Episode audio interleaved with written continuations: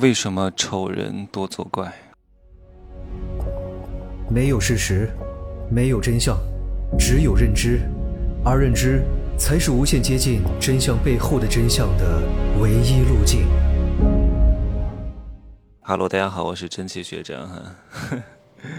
我昨天发了跟一个小帅哥吃饭的照片，是我一个学员，他的长相呢，应该算是男学员当中算是第一梯队的吧。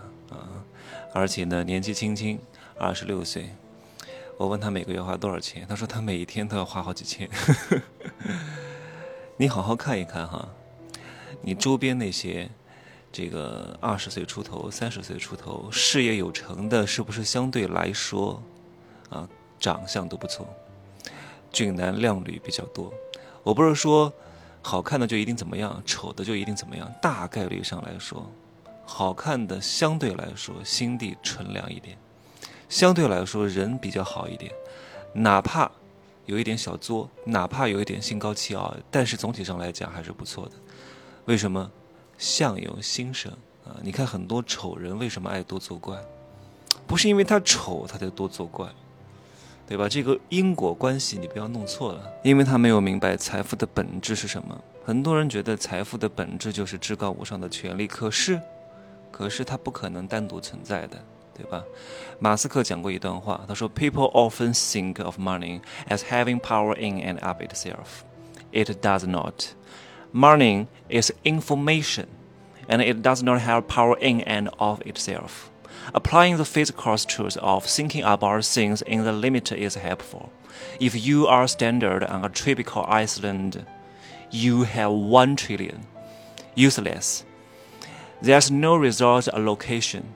Money is database for results or location. But there's no result or location except yourself. So money is useless.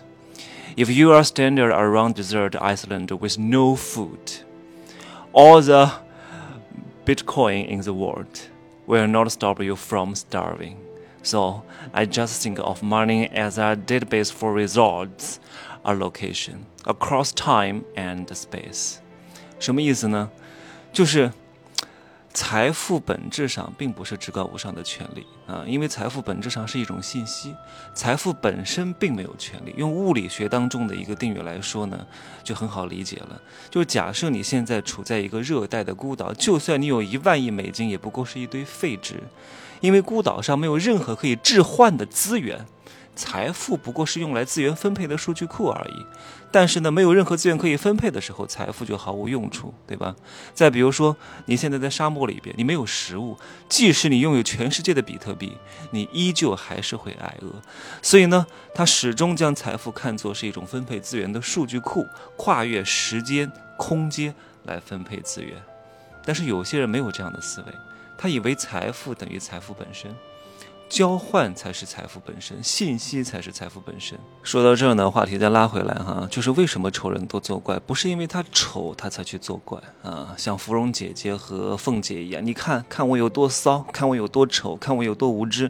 我从小博览群书啊，看的都是知音和故事会，从这两本书中呢汲取我文学灵感的来源啊，不是这样的，是因为天天作怪，所以他才会越来越丑。教人一定要看长相的，一定要以貌取人啊！因为以貌取人呢，大概率不会出错的啊！你不要看这个人穿的怎么样，看这个人的面相啊！因为一个很丑的人，特别是越来越丑的人，一定有问题啊！一定是天天心里一肚子坏水。天天喜欢占别人小便宜，格局非常之小。天天喜欢搞这些短平快的项目，然后一点亏都不想吃。天天坑这个坑那个，喜欢赌钱占别人便宜，做事情没有底线，对吧？自己有一点点赚钱的小门路是绝对不会告诉任何人的。没有信用，借小钱不还，蹭吃蹭喝都是他，绝对不会请任何没有用的朋友吃饭，极其势利眼儿。而且这个势利眼儿呢？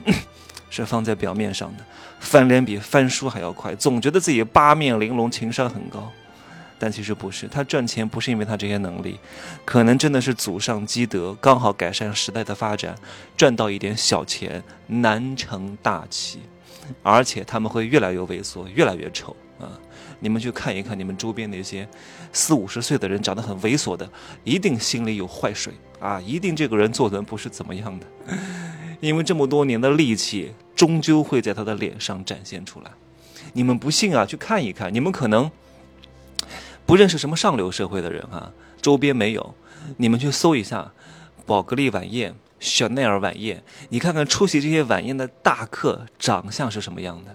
不见得是你们认为的大美女、大帅哥啊，当然是女生比较多，都是一些富太太，她们大概四十岁左右，购买力非常之强。她们长什么样？不是绝对的标准的五官很立体的大美女，但是非常舒展，有一种淡定从容，看到她慈眉善目，对吧？为什么？她为什么能赚到钱？为什么可以一年消费几百万，被这些大品牌方邀去参加晚宴？啊，为什么没有那些特别猥琐的人呢？你想过这个问题没有？也不是说这些人真的有多善良，人是没有绝对善良的，都是在不断的变化当中互为因果的。只不过这些人呢，能够抓住大的原则啊，有大的底线，然后在大的决策上不失偏颇。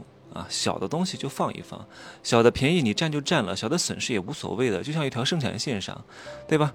只要百分之八十的合格率就行了，剩下的百分之二十，就算是耗损就可以了，也是成本的一部分。